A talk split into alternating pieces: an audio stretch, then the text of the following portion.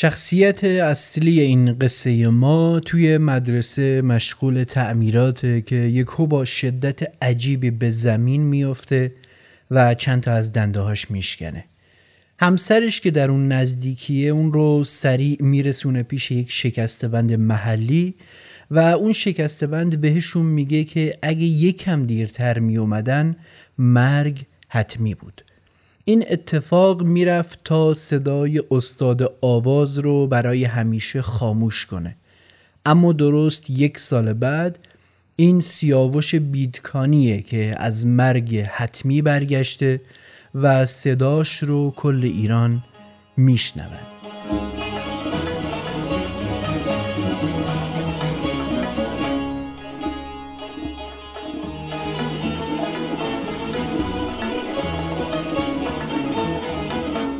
سلام. من فاروق قادری هستم و شما نمره ششم از فصل دوم رادیو سرگذشت رو میشنوید. رادیو سرگذشت پادکستیه که من در اون از تاریخ و سرگذشت موسیقی ایران صحبت می‌کنم. این نمره در مهر ماه 1400 منتشر میشه.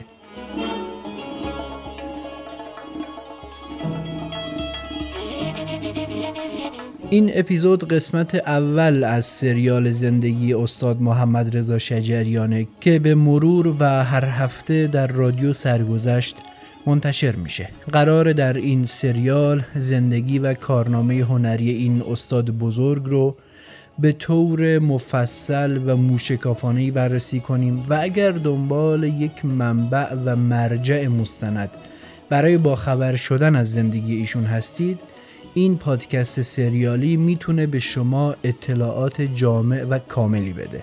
پس لطفا این سریال رو کامل بشنوید و اگر براتون مفید بود و ازش لذت هم بردید اون رو با دیگران هم به اشتراک بگذارید. همچنین اگه دوست داشتید به رشد و تداوم پادکست هم کمک کنید حتما به هامی باش ما که لینکش رو توی توضیحات پادکست می‌ذارم برید و با دونیشن های مالیتون در این زمینه هم به ما کمک کنید.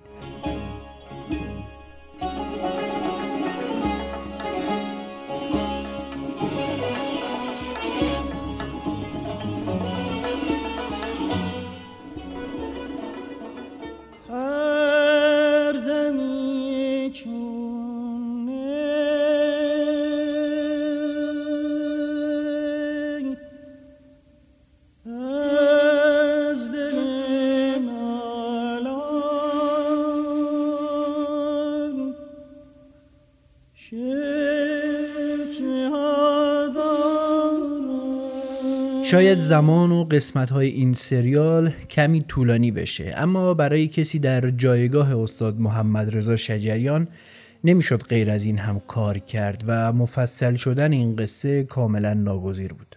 همه ما به شخصیت و جایگاه هنری محمد رضا شجریان آگاهیم. کسی که شفیعی کتکنی اون رو از لحاظ میراثبری در آواز به حافظ تشبیه می‌کنه.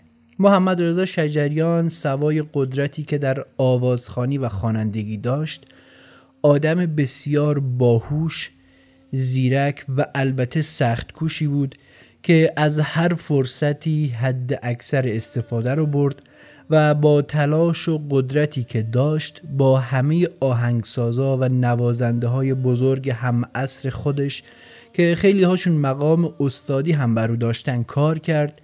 و در کنار اونها از هر استادی که دسترسی بهش مقدور بود استفاده کرد و توشه خودش رو پربارتر کرد.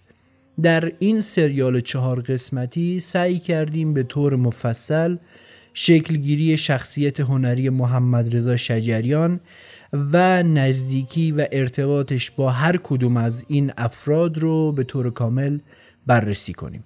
محمد رضا شجریان یک شخصیت منحصر به فرد نه فقط در آواز که در موسیقی معاصر ایرانه. کسی که به زعم ادهی دفتر آواز رو بست و مسیر آواز رو به سمت گذر ناگزیر از خودش تغییر داد.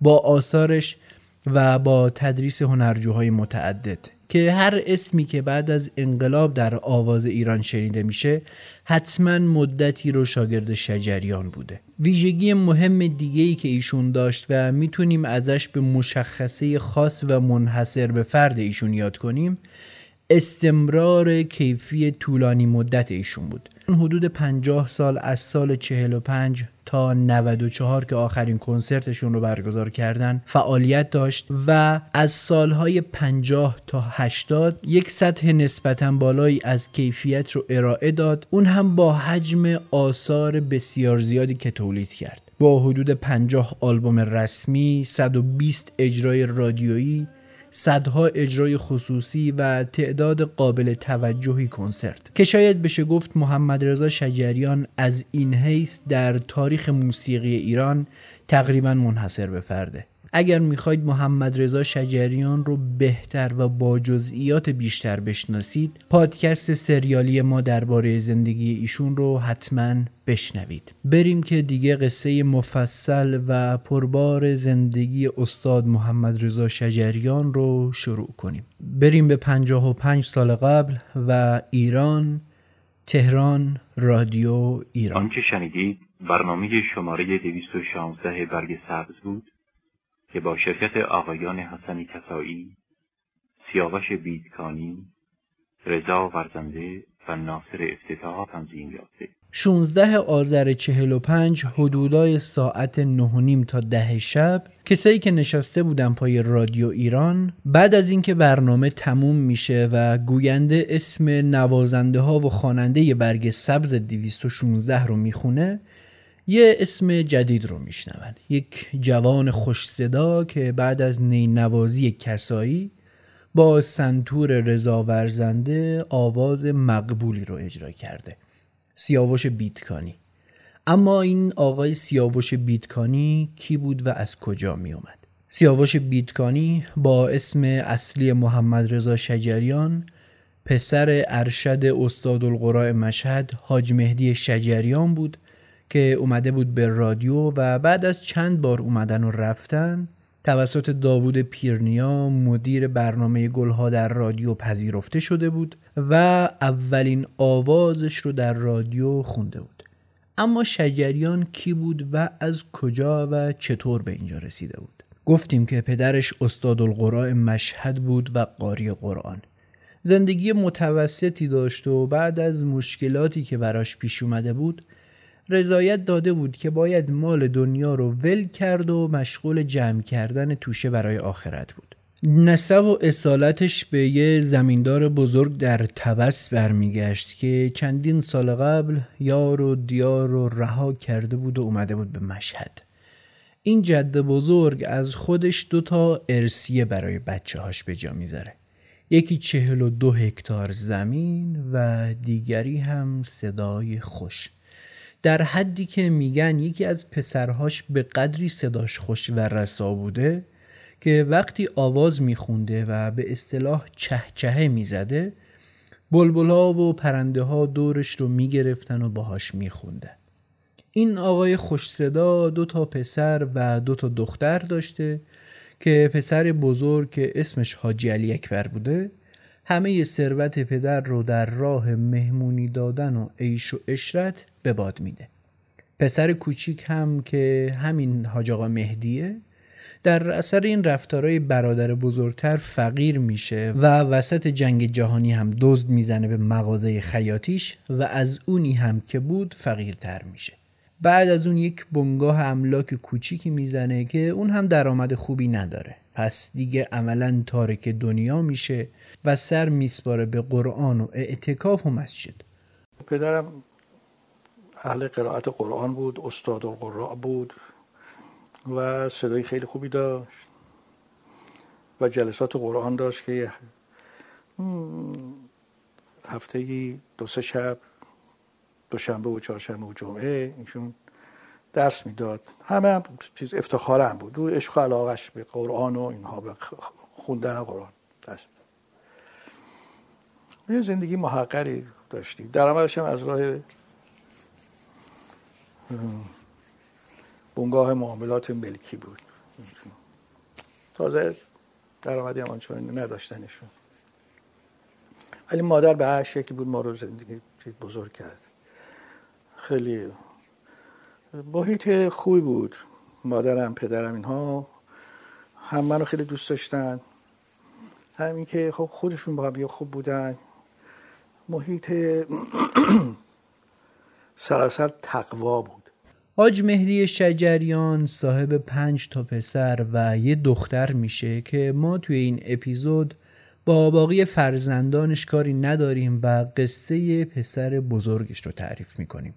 محمد رضا متولد اول مهر سال 1319 دردانه و یکی یک دانه استاد القراء مشهد. حاج مهدی علاقه خیلی زیادی به محمد رضا داشت و پسرش رو از بچگی با خودش به جلسات قرآن خانی می برد. از سه چهار سالگی. محمد رضا هم از همون بچگی از صوت خوب خوشش میاد و میگه خودم هم گاهی میخوندم. کسی هم نمی‌دونسته چی میخوندم. مادرم خیلی دوست داشت من بخونم. اما بابام نه. بابا می‌گفت فقط باید قرآن بخونی. خودش قبلا آواز می‌خوند. اما دیگه آواز رو گذاشته بود کنار و فقط قرآن می‌خوند. من خیلی پدرم رو دوست داشتم. عاشق صدا و خوندنش بودم. یادم یه شب که 6 سالم هم بیشتر نبود یه شب ماه رمزون بابا مناجات می‌کرد. انقدر این مناجات پدرم من بچه رو منقلب کرده بود که نتونستم جلوی گریم رو بگیرم. مادرم اومده بود بالا سرم می‌گفت چته؟ گفتم هیچی. گفت آخه چت بچه چرا گریه می‌کنی؟ گفتم هیچی. دستشو آورد نزدیک سرم فکر کرد تب دارم. به حرف اومدم و گفتم بابا خیلی قشنگ بخونه از خوندنش گریم گرفته. مامانم با دست گفت چه غلطا بگیر بخواب. بعد که من خوابیدم شنیدم که به بابام می‌گفت شما که مناجات می‌کردی این گریه می‌کرد. پدرم شبهای ماه رمزون میآمد مناجات می‌کرد. بله. من بچه بودم. هنوز مدرسه نمی‌رفتم. شب ما رمزون مناجات می‌کرد. بعد من یه شب پدرم که مناجات می‌کرد انقدر دگرگون شده بودم گریه می‌کردم. مادرم بعد گفت تو چته؟ چی گفتم هیچی. گفت چته؟ دست زد اینجا تب داری سر در می‌کنی. گفتم؟ نه هیچی. هی شد که هی عقدم بیشتر باشه گریه می‌کردم. بعد گفت چته؟ گفتم که بابا داره می‌خونه مگه می‌کنه؟ گفت که چه غلط ها بگی بخواه شاید 6 سالم بود. شیش شب شیش شب مدرسه هم نمی‌رفتم که گویا می‌گفت چه غلطا بگی بخواب. عجب. بعد اون گفتش که شما داشتی می‌کنی داشت گریه می‌کرد. حاج مهدی انقدر پسرش رو با خودش به این جلسات می‌بره که سال 1325 وقتی که فقط 6 سال داشت پسر اولین قرائتش رو تقدیم پدرش می‌کنه و یکی از دوستای پدر هدیه ای رو به خاطر قرائت خوبش بهش میده. یک سال بعد وقتی که وارد مدرسه میشه همون اولین روز مدرسه اسمش رو می‌خونن که بره سر صف و توی هفت سالگی برای مدرسه قرآن بخونه. همه بچگی محمد رضا شجریان توی این جلسات قرآن خانی و با قرآن میگذره. اما این داستان اینجا تموم نمیشه. همون سالها حاج مهدی پسرش رو دست یک استادی میسپره تا باهاش بیشتر قرآن کار کنه. شجریان پسر چند سال دیگه از عمرش رو هم با قرآن سپری می‌کنه.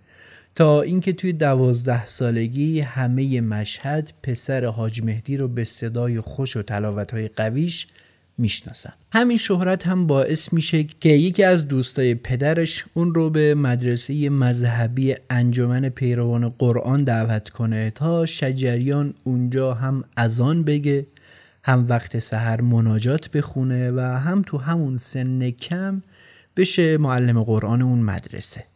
شجریان میگه که به خاطر شهرت و توانایی که داشتم اونا منو یه تافته جدا بافته ای می‌دونستن اصلا. انقدر دوستم داشتن. اصلا منو چشم و چراغ اون مدرسه می‌دونستن. از دوازده سالگی تا 18 سالگی عضو خیلی فعال اون انجمن بودم. مخصوصا اون اوایل انقدر درگیرم کرده بودن که اصلا نمی‌رسیدم درس مدرسم رو بخونم. در حدی که دو سال مردود شدم. سال هشتم و یازدهم رو مردود شدم. منی که توی امتحان ششم ابتدایی شاگرد ممتاز شده بودم. دو سال بعد از ورود به این انجمن شجریان از همون استاد قرآنش کم کم آوازها رو هم یاد می‌گیره. آشنای اولیه با آواز شجریان رو با یه دنیای جدیدی آشنا می‌کنه که روحش رو تشنه تر از قبل می‌کنه. دیگه به قرائت قرآن راضی نیست و می‌خواد وارد موسیقی بشه. اما که عشق آسان نبود اول ولی افتاد مشکل ها این عشق نوپا قرار نیست خیلی سهل الوصول باشه. اتفاقا برعکس پدر به شدت با موسیقی مخالفه و اون رو حرام می‌دونه. سالها رادیو تازه چند سالی بود که باب شده بود و توی خونه ها گرامافون و صفحه هم وجود داشت. اما تو خونه حاج مهدی نه. پس شجریان پسر مجبور میشه برای گوش دادن به رادیو و صفحه به خونه دوستا و فامیلا بره. اما باز نباید پدر خبردار بشه.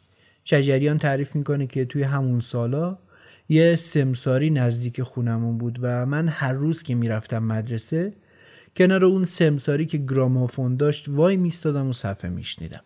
اولین بار با صدای قمر اونجا آشنا شدم. توی همین سالها شجریان به دبیرستان میره و تحصیلش در رشته طبیعی تجربی فعلی رو شروع می‌کنه. اما پدر که دنیا رو ول کرده بود و همه وقتش رو صرف مسجد و نماز می‌کرد وضعیت مالی خوبی نداشت و به همین خاطر پسرش رو میفرسته به دانشسرای مقدماتی تا بتونه از 75 تومن حقوق ماهیانه اونجا برخوردار بشه و خرج تحصیلش رو بده. تحصیلی که پدر به نسبتش هیچ علاقه و توجهی نداشت و تنها چیزی که براش مهم بود این بود که تونسته بود از پسرش یک مؤمن تمام ایار بسازه.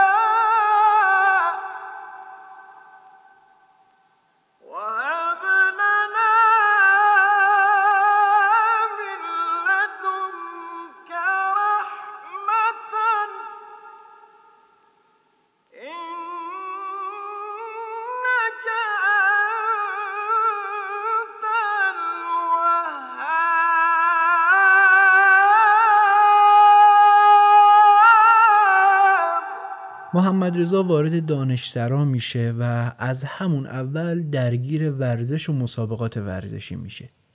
ورزشکار خوبی که هم توی فوتبال و هم والیبال به موفقیت و مدال می‌رسه. خودش میگه که خیلی به فوتبال علاقه داشتم و اصلا می‌خواستم فوتبالیست بشم. اما آشنایی با یه دوست مسیر زندگیم رو بالکل عوض کرد. ابوالحسن کریمی دوستیه که با پیگیریهاش تأثیر خیلی زیادی در تثبیت شخصیت هنری شجریان در جوانیش داشته. توی دانشسرا من به عادتی که از بچگی داشتم با خودم میخوندم و زمزمه می‌کردم. اون روزا دور از چشم پدر به رادیو گوش می‌دادم و برنامه گلها و ساز تنها رو خیلی دوست داشتم. مخصوصا ساز شهناز و عبادی رو خیلی میپسندیدم. این دوتا برنامه شده بودن استادای موسیقی ابوالحسن هم خیلی آدم پیگیری بود. دیده بود که من انقدر رادیو گوش میدم و با خودم می‌خونم. گیر داد که باید بخونی. منم اولش تفره رفتم اما در مقابل سباجت و پیگیریش چاره ای نداشتم. می‌گفت صدای خیلی خوبی داری و اگه کار کنی آوازخانی خوبی میشی. اصرار می‌کرد که من باید وقت بیشتری برای تمرین آواز بذارم. خودش هم صدای خوبی داشت. توی محیط شبانه روزی دانشسرا برای بچه ها می‌خوند و از منم می‌خواست که بخونم. کم کم یه حالت رقابتی بینمون شکل گرفت. برای اینکه بتونم بهتر بخونم و با بچه ها دست و پنجه نرم کنم بیشتر به رادیو گوش می‌دادم. توی همین دوره دانشسرا یه معلمی داشتیم به اسم آقای جوان که می اومد و به ما درس موسیقی و سرود می‌داد. اما من و ابوالحسن فارغ از وقت مدرسه به خونش هم می‌رفتیم و اونجا بود که کم کم با تصنیف ها و ردیف ها آشنا شدم.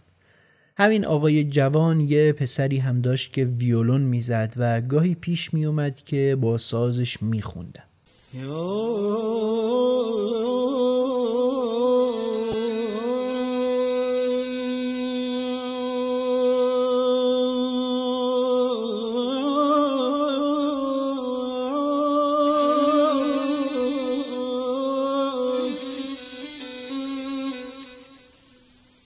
میخوندم.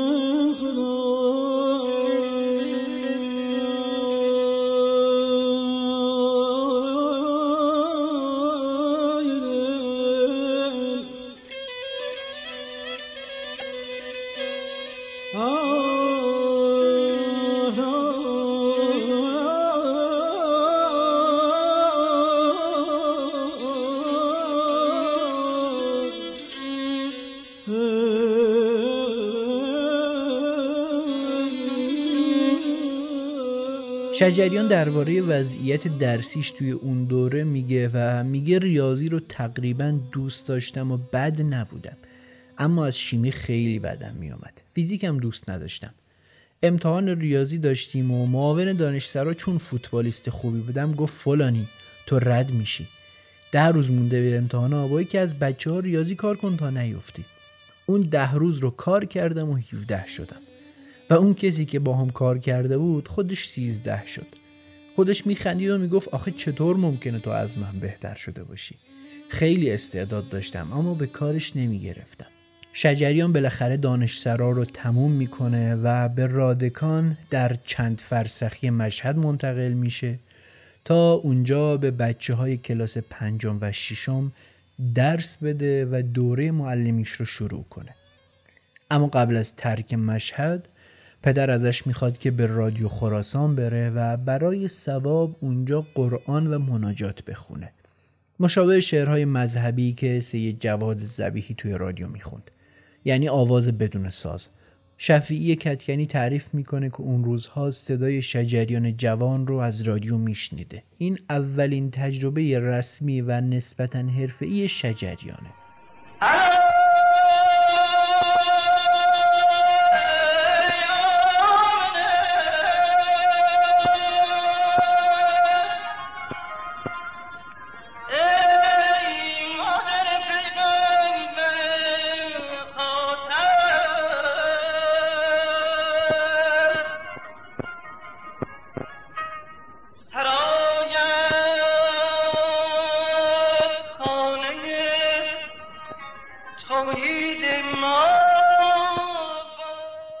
انتقال به رادکان شجریان جوان تا حد خوبی از زیر نگاه و کنترل پدر خارج میشه و آواز رو خیلی جدی تر از قبل پی می‌گیره.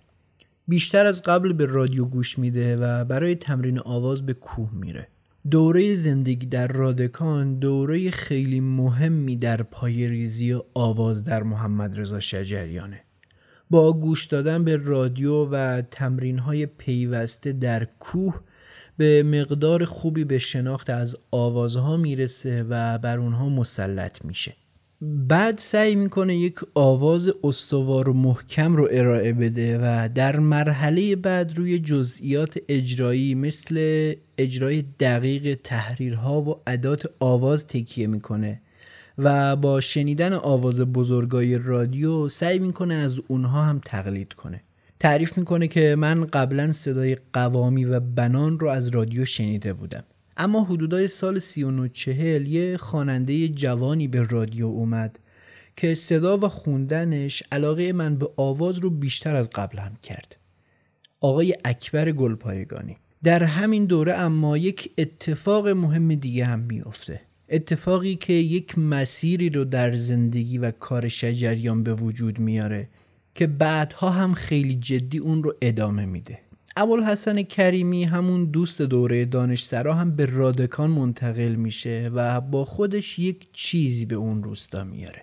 یک سنتور. سازی که شجریان در همون نگاه اول شیفتش میشه. هیچ کدوم هیچی از سنتور نمی‌دونستن. اما بالاخره باهاش ور میرن تا بتونن یه صداهایی ازش در بیارن. به هر سختی که شده سنتور رو با اون همه سیم کوک می‌کنن و کریمی سعی می‌کنه دست و پا شکسته یه ترانه‌ای که اون روزها از رادیو پخش می‌شده که پوران اون رو خونده بوده رو اجرا کنه. شجریان تعریف می‌کنه که ابوالحسن خیلی زد اما بالاخره خسته شد و رفت خوابید. منم ترغیب شدم که مزراب بردارم و ببینم می‌تونم بزنم یا نه. دیدم عجب کار مشکلیه. اما انقدر جذبش شدم که تا گرگومیش صبح تا نتونستم اون آهنگ رو بزنم ول نکردم.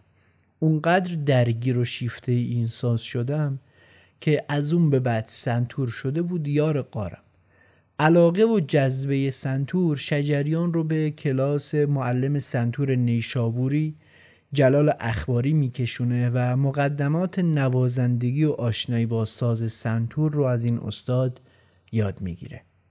همین علاقه زیاد به سنتور اون رو به سمت یک هنر دیگه هم سوق میده. تعریف می‌کنه که یه سنتور مشقی خیلی بد داشتم. چون یکم نجاری سرم می‌شد تصمیم گرفتم یه سنتور خوب برای خودم بسازم. بعد از اینکه ابزار و وسایل رو هر طوری که شده جور کردم دنبال چوب گشتم. برای پیدا کردن چوب توت خشک قدیمی همه کاروانسراها و چوب فروشی های مشهد و زیر و رو کردم اما چیزی پیدا نکردم. تا اینکه یه روز که همینطوری داشتم میگشتم یه باربر که توی همین چوب فروشی ها می‌رفت و میومد گفت من یه الوار پهن توت 20 سال سراغ دارم. گذاشتنش زیر چوبا پشت انباری. منم که خیلی خوشحال شده بودم بهش قول یه انعام خیلی خوب رو دادم. رفتیم و دو ساعت چوبا رو زیر و رو کردیم و بالاخره پیداش کردیم چوبه واقعا کهنه بود پنج تومن به اون آقا انعام دادم الوار رو بغل کردم و بردم چوب بری بعد از اینکه اندازه ها رو در آوردم باید یه فکری به حال گوشی های ساز می کردم. اینجا به مشکل خوردم چون اون زمان تو مشهد کسی گوشی سنتور نمیفروخت. پس مجبور شدم 100 تا میخ نمره 6 بخرم و اونا رو با سوهان دستی بسابم. اینجا هم خیلی اذیت شدم چون باید یک نواخت سایده می شدن. بعد به هر زحمتی که شده دوازده تا خرک هم خودم براش ساختم و بالاخره ساز رو سر هم کردم بالاخره ساز آماده شد با اینکه هیچ تجربه ای از قبل نداشتم و اصلا تا حالا ندیده بودم که سنتور رو چطور می‌سازن اما سازی که ساخته بودم به گوش خودم خیلی خوش صدا می‌داد یه شیفتگی خاصی بهش پیدا کرده بودم خود منم از سال 1140 اولین سنتور رو ساختم و پیگیرش بودم پس سنتور هم ساختی؟ بله اون سنتوره کجاست؟ بیش از 25 تا سالا سنتور ساختم که 25 سنتور خودتون ساختی؟ بله الان کجاست این سنتور رو؟ نه دست دوستان یا بله. در کارگاه خودم هست هنوزم دارید؟ بله آره، آره.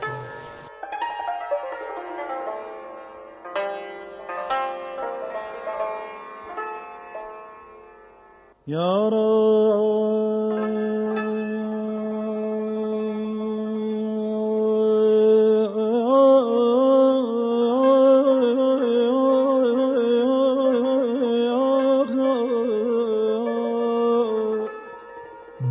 مهر سال چهل محمد رضا شجریان 21 ساله با همکارش فرخنده گلفشان ازدواج می‌کنه که حاصل این ازدواج سه دختر و یک پسر به اسمهای افسانه، فرزانه، مژگان و همایون بودن. برای مخارج عقد و عروسی اما هیچ پولی از پدرش نمی‌گیره. حتی یک ریال. همه چیز رو خودش رو به راه می‌کنه و میگه که برای اینکه بتونم بدهی های عروسیمون رو پرداخت کنم از خط خوشی که داشتم استفاده می‌کردم و شبها تا صبح میشستم و برای شرکت ها و مغازه ها تابلو مینوشتم. توی ساختن حروف با برنج و مس و آلومینیوم خیلی ماهر شده بودم. از این راه زندگی اون رو میگذروندیم. البته همسرم هم خیلی همراه بود. اگه کمک های اون نبود هیچ وقت نمی‌تونستیم به مشکلات زندگی غلبه کنیم.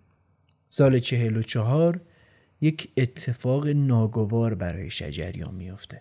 اتفاقی که می‌رفت تا برای همیشه صدای استاد آواز رو خاموش و ما رو از وجودش بی بهره کنه. یک روز که شجریان توی مدرسه مشغول کار و تعمیرات بود یهو زیر پاش خالی میشه و به شدت به زمین میافته. در اثر شدت ضربه یکی از دنده هاش میشکنه و اگر همسرش کنارش نبود و اون رو فوری به یک شکسته بند محلی نمیرسوند مرگش در اثر این حادثه حتمی بود. این شکستگی باعث مشکل جدی ریه در شجریان میشه و تا یک سال نمی‌ذاره که به خوبی نفس بکشه. حتی میگه که تا شیش ماه نمی‌تونستم آواز بخونم و ترس اینو داشتم که دیگه کلا نتونم آواز بخونم. تابستون سال 45 بعد از تموم شدن مدارس ابوالحسن کریمی میشینه زیر پای شجریان که باید بری به تهران. باید بری ساختمون ارگ و وارد رادیو بشی. تو اینجا داری حیف میشی. شجریان اولش زیر بار نمیره اما مطابق معمول اصرار و سماجتی کریمی اونها رو راهی تهران می‌کنه. سال 45 شجریان 26 سالشه و تا اینجا به سطح قابل قبولی از آوازخانی و معلومات ردیفی رسیده. خودش میگه که وقتی معلم بودم زیاد به رادیو گوش می‌دادم و از طریق رادیو کم کم با آوازها و دستگاه و گوشه ها آشنا شدم. هر چیزی هم که بلد نبودم و نمی‌دونستم میگشتم دنبالش تا پیداش می‌کردم. از هر کسی که فکر می‌کردم یه چیزی داره می‌رفتم و یاد می‌گرفتم. پیگیری و تمرین و تلاش عجیبی داشتم. همسرم همیشه می‌گفت امان از وقتی که تو بخوای یه کاری رو انجام بدی. انقدر پیگیرش میشی که حوصله همه رو سر می‌بری. محمد رضا ابوالحسن به ساختمون رادیو می‌رسن. اما نگهبان نمی‌ذاره برن داخل. فرداش کریمی میگه که بیا امروزم بریم و شانسمون رو امتحان کنیم. من خودم ردت می‌کنم. منم خیلی رقبتی نداشتم اما باز ابوالحسن اصرار کرد و ما هم دیگه رفتیم. ابوالحسن رفت نزدیک معمور اتاقک نگهبانی و یه چیزایی در گوشش گفت. بلافاصله دیدم اون معمور بلند شد و گفت بیاید برید داخل. از در رفتیم تو و از حیات گذشتیم. پله ها رو رفتیم بالا و اداره موسیقی رو پیدا کردیم. اما نیم ساعت ما رو عین توپ پینگ پونگ به در و دیوار زدن و هیچ جواب سرراستی بهمون به ندادن. من خسته شدم. خیلی احساس غریبی می‌کردم با فضای رادیو. گفتم ابوالحسن من از خیر رادیو گذشتم. بیا برگردیم. ابوالحسن هم برگشت گفت شجر چرا باید صدای تو از رادیو ایران پخش نشه؟ یکم صبر داشته باش. تحمل کن.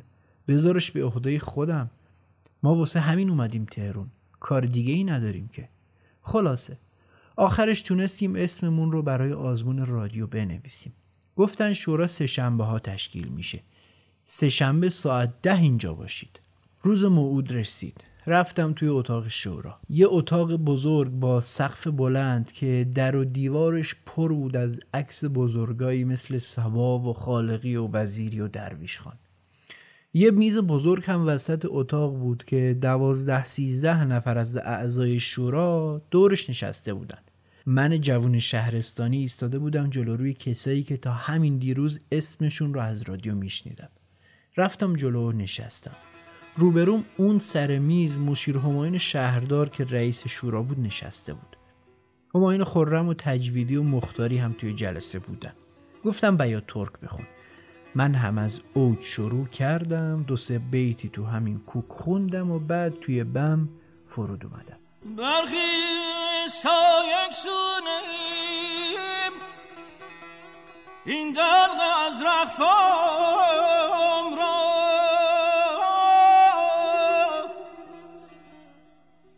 بر باد غلاشیدیم این شرک تقوان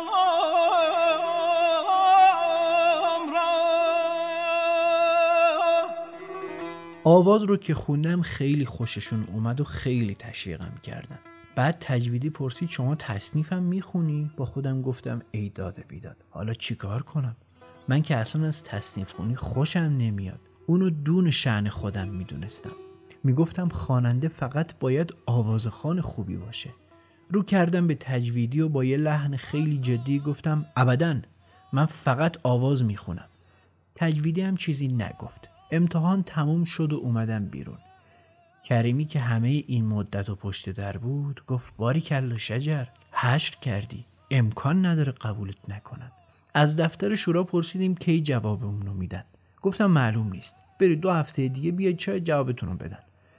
ما که فقط برای یه هفته اومده بودیم تهران اصلا پول بیشتر از این نداشتیم که اونجا بمونیم. گفتم ابوالحسن بیا برگردیم. اینا اگه میخواستنم همون موقع تو جلسه بهم می‌گفتن. تجویدی هم حتما از جواب من خوشش نیومده. من خوشبین نیستم. تو مشهدم کلی کار دارم. کلی سفارش تابلو و اینا گرفتم. باید برگردم به کارام برسم. گفت ای بابا تو هم که از همون روز اول از تهران خوشت نیومد که. اما جات همینجاست. نه تو مشهد. من از فردا را میفتم توی تهرون برات سفارش می‌گیرم. خوبه؟ اینطوری مشکل پول هم نداری دیگه. دیگه بهونه چی داری؟ گفتم بابا اینجا کسی ما رو نمی‌شناسه. کسی بهمون سفارش نمیده که. گفت من مغازه به مغازه میگردم. تا برات سفارش نگیرم دست بردار نیستم. همینجا میمونیم. خرجی خودمون رو در میاری منتظر میمونیم تا جواب رادیو بیاد. از فردای اون روز راه افتاد و توی گرمای طاقت فرسای تهران با پای پیاده کل شهر رو گز کرد و برام سفارش گرفت. تو دنیای رفاقت چیز عجیبی بود. همت و پیگیری عجیبی داشت. اول از همه توی دانشسرا که نشست زیر پای من تا خوندم. بعد که اون سنتور رو آورد به رادکان. بعد هم اصرارهای زیادش برای آوردن من به تهران. و حالا که به هر ضرب زوری که شده می‌خواست منو تهران نگه داره. با تابلوهایی که تو اون مدت ساختم تونستیم یک ماه تهران بمونیم. بعد دو هفته رفتیم به رادیو که اونها برگشتن در جواب اینطور گفتن. آقای شجریان بسیار با استعداد است ولی فعلا به کار رادیو نمی آید ابوالحسن عصبی شد. کارمند دفترم گفت به من ربطی نداره من که شورا نیستم. گفتم ابوالحسن اینقدر جوش نزن. دنیا که به آخر نرسیده. فعلا بچه ها مشهد منتظرن. بیا برگردیم. سال دیگه باز میاییم وقتی رد شدم خیلی ناراحت شدم. می‌خواستم برگردم مشهد و دیگه رادیو رو کلا بی خیال بشم. اما به فکرم رسید که یه سری هم به بدی زاده بزنم. توی اون دو هفته ای که تهران منتظر بودم هر روز می‌رفتم رادیو تا ببینم نتیجه آزمونم چی میشه. تو همین مدت با بدی زاده هم آشنا شده بودم و اونم که صدامو پسندیده بود خیلی اصرار می‌کرد که برم تو برنامه اون آواز بخونم یه برنامه ای داشت به اسم برنامه شما رادیو. اما من قبول نمی کردم می‌خواستم فقط توی برنامه های اصلی بخونم. جواب آزمون که اومد خیلی ناراحت شدم که من چرا به درد رادیو نمی‌خورم. رفتم پیش بدیزاده و ماجرا رو براش تعریف کردم. اتفاقا همون موقع که من داشتم با بدیزاده صحبت می‌کردم تجویدی هم از اتاقش اومد بیرون و از کنار من رد شد. بدیزاده گفت تجویدی؟ چرا توی نامش نوشتی چجریان فعلا به کار رادیو نمیاد؟ تجویدی هم گفت برای اینکه فعلا بودجه نداریم و نمی‌تونیم به ایشون حقوق بدیم. وقتی تجویدی این حرف زد من دیگه به حرف اومدم. گفتم من از شما حقوق نخواستم آقای تجویدی. من فقط از شما خواستم صدام رو امتحان کنید و ببینید به کار رادیو میاد یا نه. اینو که گفتم بدیزاده رو کرد به تجویدی و گفت حالا که خودت هم صدای این جوون رو تایید می‌کنی وردار زیر این نامه بنویس که فعلا به خاطر کم بوده بودجه نمی‌تونیم از ایشون استفاده کنیم. درست یادم نمیاد که اون روز تجویدی زیر نامم اینو نوشت یا نه. اما یادمه که ازم خواستم بار دیگه برم و آزمون بدم. دفعه دوم آقای حسین علی ملاح همونجا حضور داشت. بعد از اینکه چند تا سوال ازم پرسید خواست که یه ضربی براش بخونم. می‌خواست ببینه درک ریتم من در چه حدیه. ضربی رو که خوندم باز خوششون اومد. فقط ملاح گفت ایشون هیچ ایرادی نداره. فقط باید ببینیم کدوم یک از تهیه کننده های رادیو حاضر از ایشون توی برنامه هاش استفاده کنه. رفته بودم رادیو که به حال معرفی کنم خودم اونجا و تو شورا امتحان داده بودم. ها شورا منو رد کرده بود. بعد من یادمه که روانشاد بدیزاده این دیده بود. بعد منم دید که توی استودیو دارم یک چیز آزمایشی دارم می‌خونم. آماده بودم بپرسه تو کی هستی؟ اسم چی؟ از کجا اومدی؟ از بشه بودم فلان. گفتم که شورا منو رد کرده. گفت کی؟ تو رو رد کرده؟ گفتم آره. کی رد کرده؟ گفتم نمی‌دونم. اومد بیرون و بعد از تو رو یادمه که روانشاد تجویدی میگذشت. آمد گفتش که تجویدی چیه؟ چی نوشتی؟ بعد تجویدم گفتش که آخه بابا اینا هنوز نیامده. حالا خیلی جالبه. اینا هنوز نیامده. از ما خب حقوق ما در می‌خوام ما حقوق نداریم به کسی بدیم. و بعد این که ما خب دیدیم که حقوق نداریم. خب نمی‌تونیم چیز بکنیم. همه می‌خوان حقوق بدیم. ما نداریم حقوق بهشون بدیم. این که من رد کردم. گفتش که آخر من یه خندیدم. گفتم جواب تجدید من از کسی حقوق نخواستم. اما من باز هم منتظر نموندم یادم اومد که یه دوستی دارم توی رادیو. حسین محبی از اپراتورهای قدیمی رادیو بود. منم یه دوستی باهاش داشتم. گفتم این تیرم بالاخره توی تاریکی رها کنم. ببینیم چی میشه. رفتم پیشش و جریان رو براش تعریف کردم. گفت من تو رو می‌برم پیش پیرنیا. گفتم پیرنیا؟ رئیس گلها؟ چطور آخه؟ گفت تو کاریت نباشه. خودم میبرمت. فرداش من با محبی رفتم رادیو. منو برد توی استودیو گلها و به یکی گفت بیا بشین با این آقا ساز بزن. بعضیاشون نمی اومدن می‌گفتن اینا که از شهرستان میان خارج می‌خونن سازمانم خراب می‌کنن. بالاخره یه آقایی که فلوت می‌زد اومد نشست کنارم. اسمش سیروس حدادی بود. سگاه کوک کرد و شروع کرد زدن. بعد از اینکه یه مقدمه ای زد منم شروع کردم خوندن. محبی اون ساز و آواز رو ضبط کرد. بعد از اینکه آواز من تموم شد نوا رو از استودیو گرفت و گفت پاشو بریم. رفتیم و رسیدیم به اتاق پیرنیا. یه اتاق خیلی کوچیکی هم داشت. عینکش رو زده بود و سرش رو برده بود پایین مشغول کار بود. رفتیم اونجا و وستادیم تا اجازه بده بریم داخل. بعد از یه نیم دقیقه گفت ها حسین چیه؟ چیکار داری؟ گفت آقا یه نواری هست می‌خوایم شما بشنوید. گفت باشه بیا بذار داخل دستگاه. باز مشغول کار شد. منم همونطوری جلو در ایستاده بودم. گذاشت توی دستگاه و گفت خب روشنش کن. روشنش کرد و آواز شروع شد. پیرنیا همونطور که داشت مینوشت یهو واستاد. دیدم داره گوش می‌کنه. خط تموم که تموم شد قلمش رو گذاشت زمین و همینطوری واستاد رو به دستگاه. بعد برگشت منو نگاه کرد و گفت اینو شما خوندی؟ گفتم بله. گفت مخالفش هم خوندی؟ گفتم بله. گفت خب مخالفشو بذار ببینم.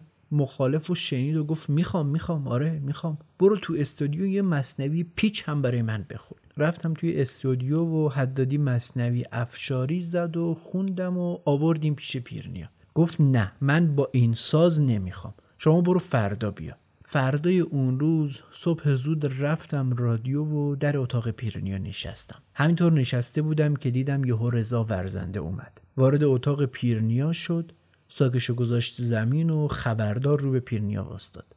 گفت سلام آقا امر فرموده بودید بیام خدمت رسیدم. گفت رضا برو یه چیزی با این آقا توی استودیو بزن.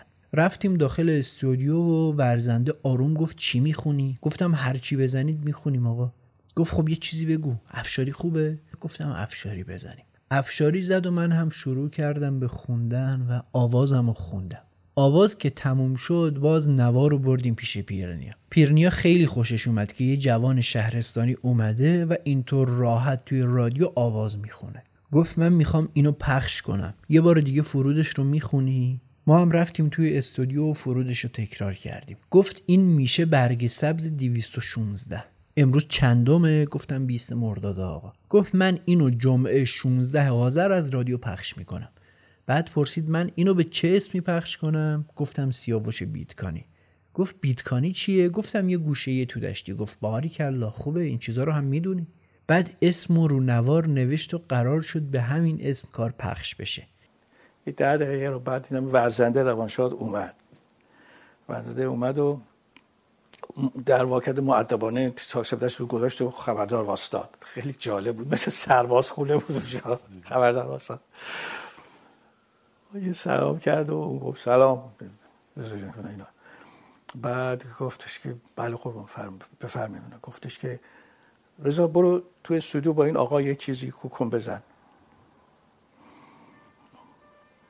خیلی خوب. هیچ من رفتم تو استودیو و اولین بار بود ورزنده می‌دیدم. سلام و فلان اینا و بعد گفت خب چی می‌خونی؟ گفتم هر چی بزنی می‌خونم. افشاری خوبه. افشاری خلاصه کو کرد و کو کرد و منم شروع کردم خوندم کو کرد و بزا ضبط آماده شد و بخون. خوندم و بر همون شد برنامه گل های برگ... شد برگ سرش 216 ما سرخوشان مکه.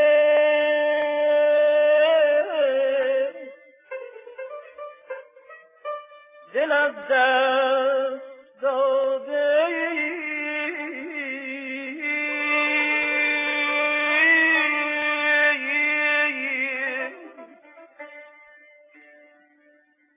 همراز عشق و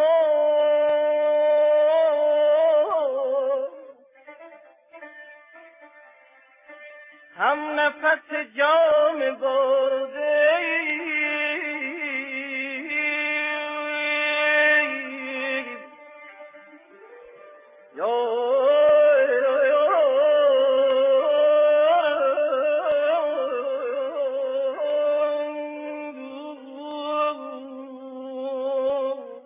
شجریان دلیل انتخاب این اسم مستعار رو پدرش می‌دونه. چون پدرش در اون دوره خبر نداشته آواز می‌خونه و اون هم نمی‌خواسته با این کار پدرش رو ناراحت کنه. یعنی برای حفظ احترام پدر این اسم رو انتخاب می‌کنه. اجرای اون روز شروع رفاقت من با رضا ورزنده بود. سه چهار روز بعد اومد دنبال من که بیا بریم رادیو. ما هم رفتیم و باز پیرنیا رو دیدیم. گفت اه شما هم اینجایید؟ امروز یه جشنی اینجا هست. همه هم اینجان.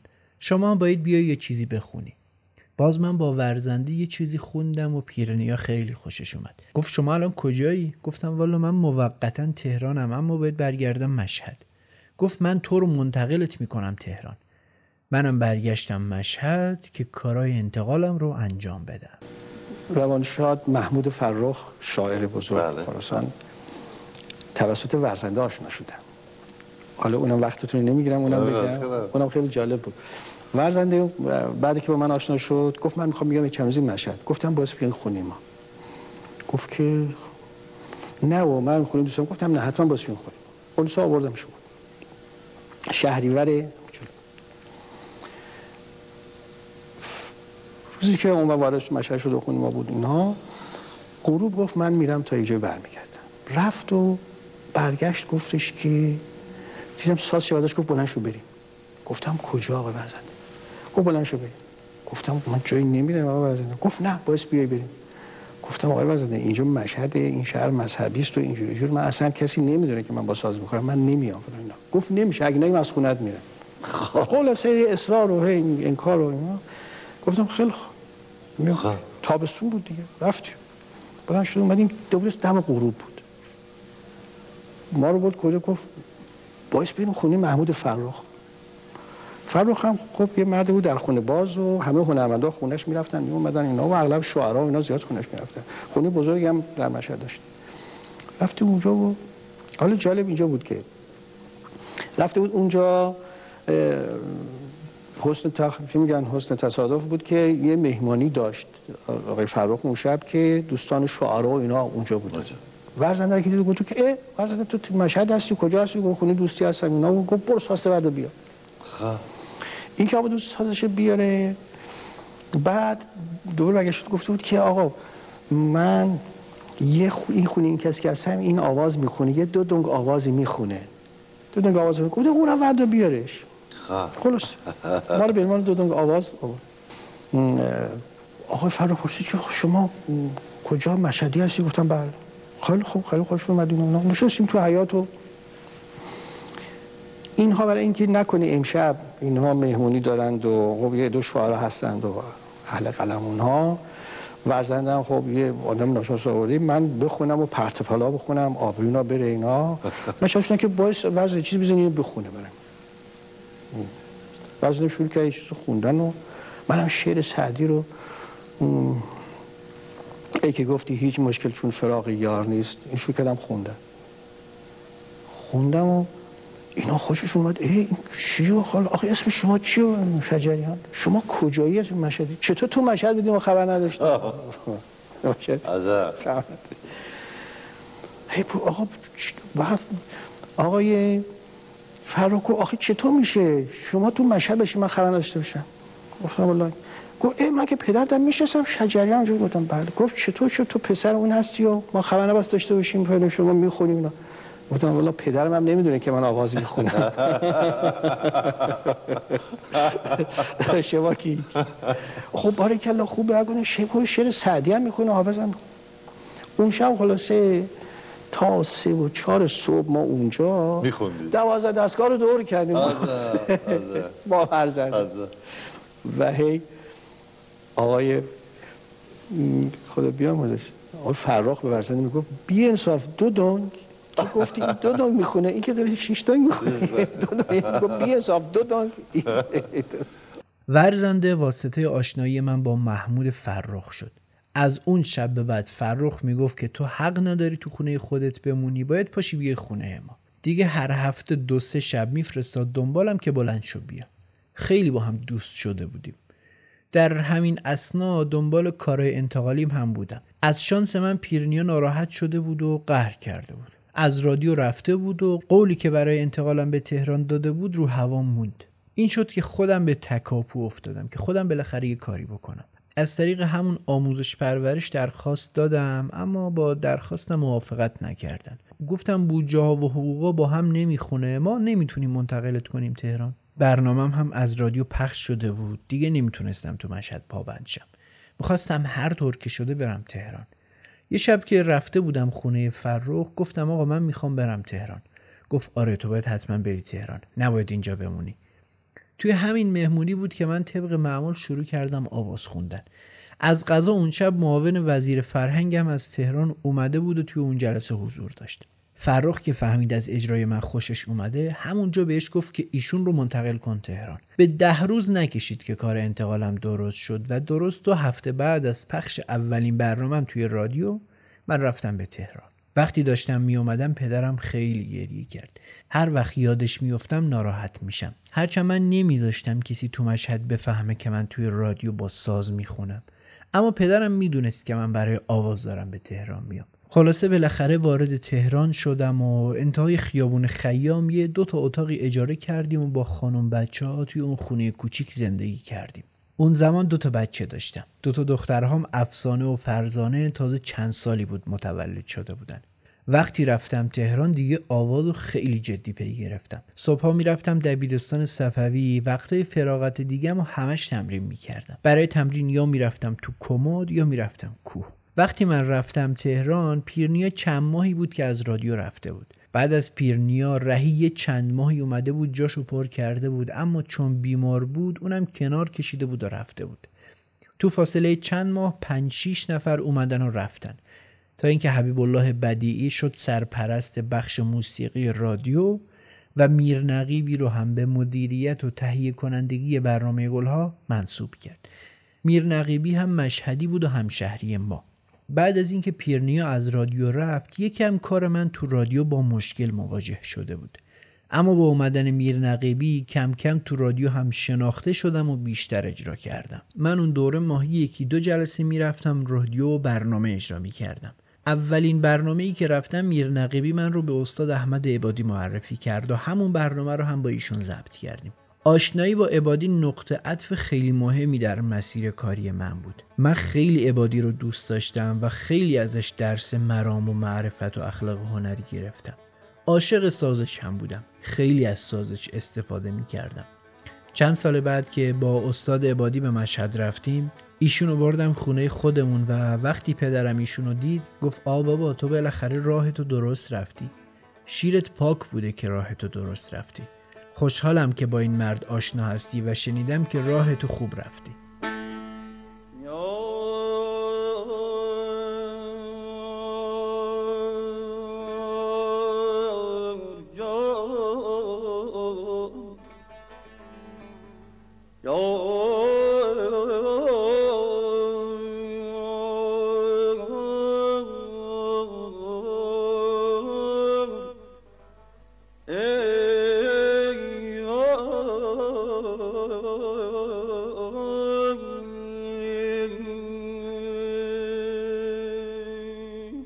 بعد از اینکه تو تهران مستقر و ثابت شدم رفتم کلاسای آقای اسماعیل مهرتاش مهرتاش جامعه باربد رو درست کرده بود و اونجا با هنرجوها موسیقی و تئاتر و فن بیان کار می‌کرد.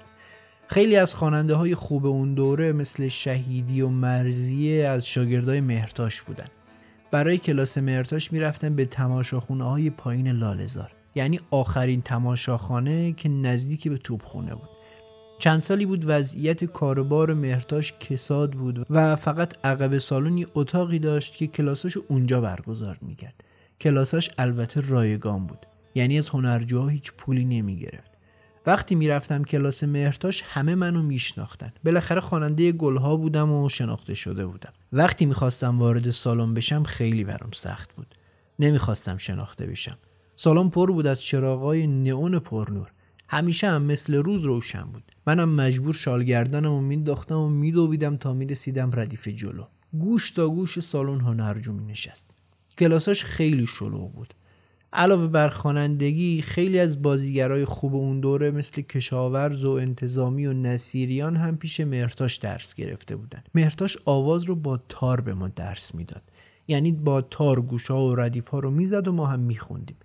خیلی سعی کرد منو هم به تئاتر بکشونه. اما من زیر بار نمی‌رفتم. تئاترهای موزیکال برگزار می‌کرد. شعر شعرهای بزرگ رو به صورت تئاتر و نمایش اجرا می‌کرد. مثل تابلو لیلی و مجنون و پیر چنگی و اینها. ولی یه بار من هم گیرش افتادم. مرتاش خیلی اصرار داشت که خواننده باید فن بیان بدونه تئاتر بدونه. منم چون ایشونو دوست داشتم توی برنامه سنت های چهارشنبه سوری شرکت کردیم. می‌رفتیم روی صحنه و با لباس و گریم میخوندیم. منم جزو کسایی بودم که نقش اصلی رو به هم داده بود. چند سالی پیش مرتاش رفتم و همزمان با اون توی رادیو هم اجرا می‌کردم. ناگهان پرده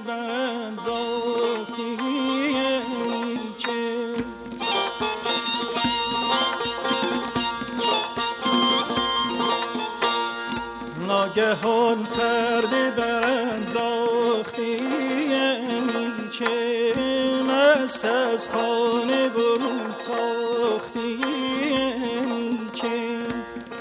گفتیم که شجریان کارش در رادیو رو با برگ سبز 216 رسما شروع می‌کنه. برگ سبز یک برنامه عرفانی تور بود که شبهای جمعه از رادیو پخش می‌شد. این برنامه هم به ابتکار داوود پیرنیا ساخته شده بود و دو جمله ثابت در ابتدا و انتهاش پخش می‌شد. شجریان بعد از اینکه به تهران میاد مدت هیچ برنامه اجرا نمی‌کنه. اما با اومدن میر نقیبی کار شجریان هم راحتتر و بیشتر میشه.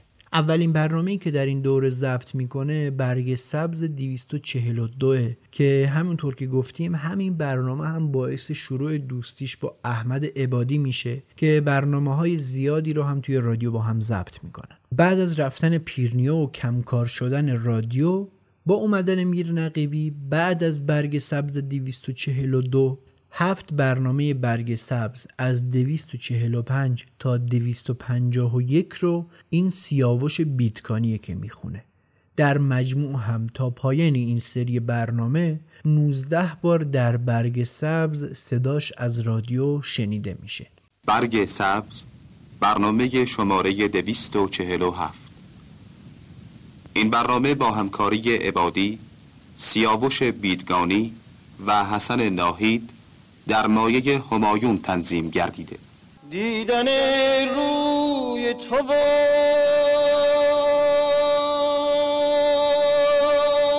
دادن جان مطلب ما.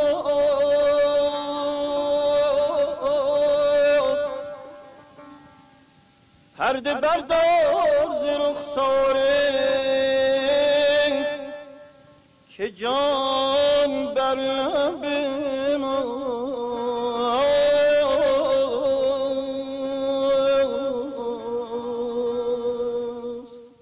برنامه دیگه که شجریان درش فعال بود یک شاخ گل بود.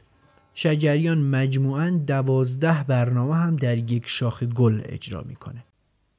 یک شاخ گل برنامه شماره 407 این برنامه با همکاری عبادی پرویز یاحقی و سیاوش تنظیم گردیده. خوش آن که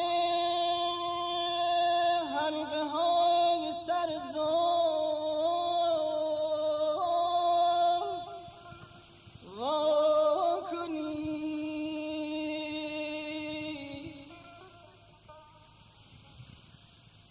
دیوانگان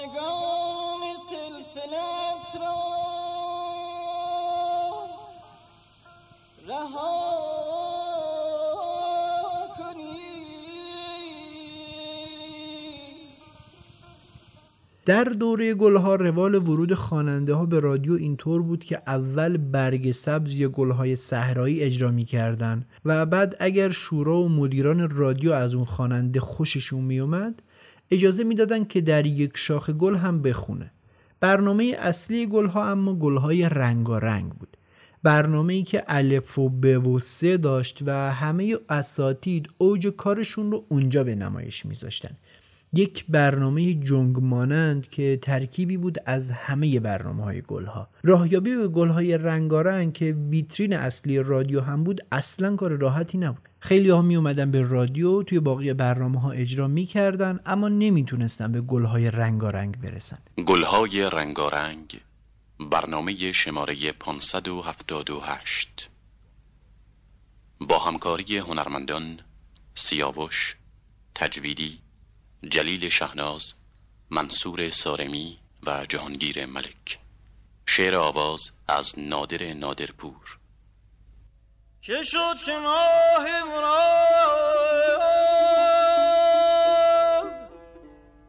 از کرانه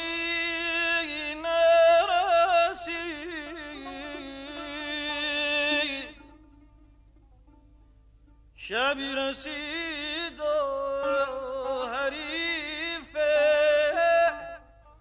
شبانه نرسید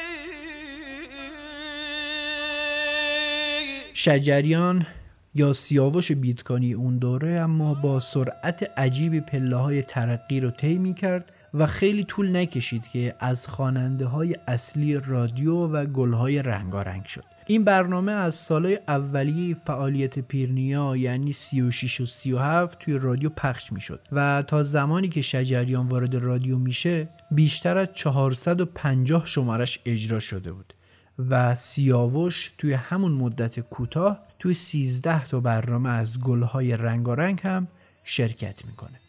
توی این دوره شجریان جوان با بزرگای زیادی کار می‌کنه. اساتیدی مثل عبادی، مجید نجاهی، حبیب الله بدیعی، جلیل شهناز، همایون خرم، لطف الله مجد، جواد معروفی و البته استاد علی اصغر بهاری. بعد از عبادی شجریان به بهاری خیلی نزدیک شده بود. توی رادیو هم چند برنامه با هم ضبط کرده بودن. علاوه بر اون دو بار هم که شجریان توی جشن هنر شرکت کرده بود با بهاری به این جشن رفته بود. سالهای 49 و 50 که هر دو بار هم سگاه اجرا کرده بودن رواق منظر چشم من آشیانه تو.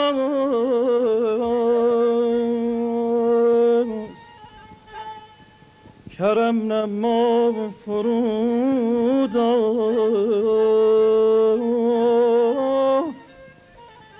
که خانه خانه تو؟ شجریان تعریف می‌کنه که سال 50 یه روز که تو خونه نشسته بودم استاد بهاری به من تلفن کرد.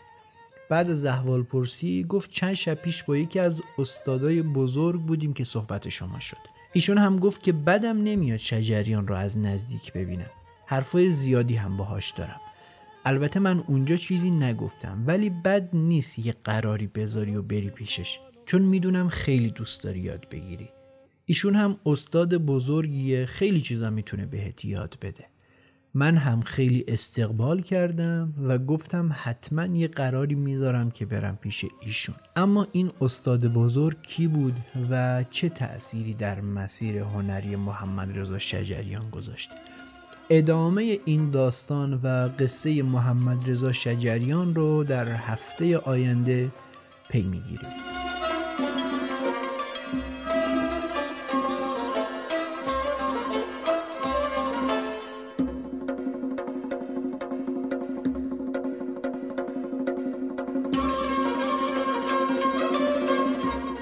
ممنونم که این اپیزود رو شنیدید.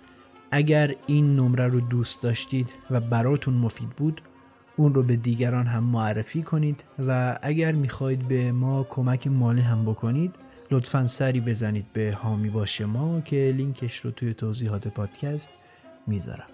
من فاروق قادری هستم و شما نمره ششم از فصل دوم رادیو سرگذشت رو شنیدید. این نمره در مهر ماه 1400 منتشر میشه.